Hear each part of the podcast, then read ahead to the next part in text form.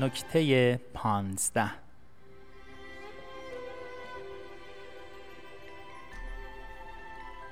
تأثیر معدب بودن.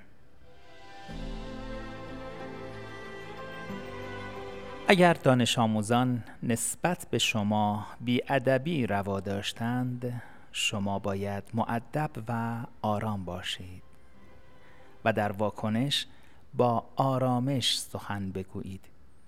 با این کار مدام به دانش آموزان گوشزد می کنید که من نسبت به شما معدب هستم و دوست دارم که شما هم نسبت به من معدبانه رفتار کنید.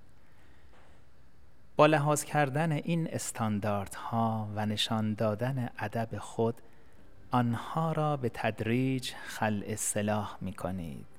و به این خاطر به شما احترام می‌گذارند.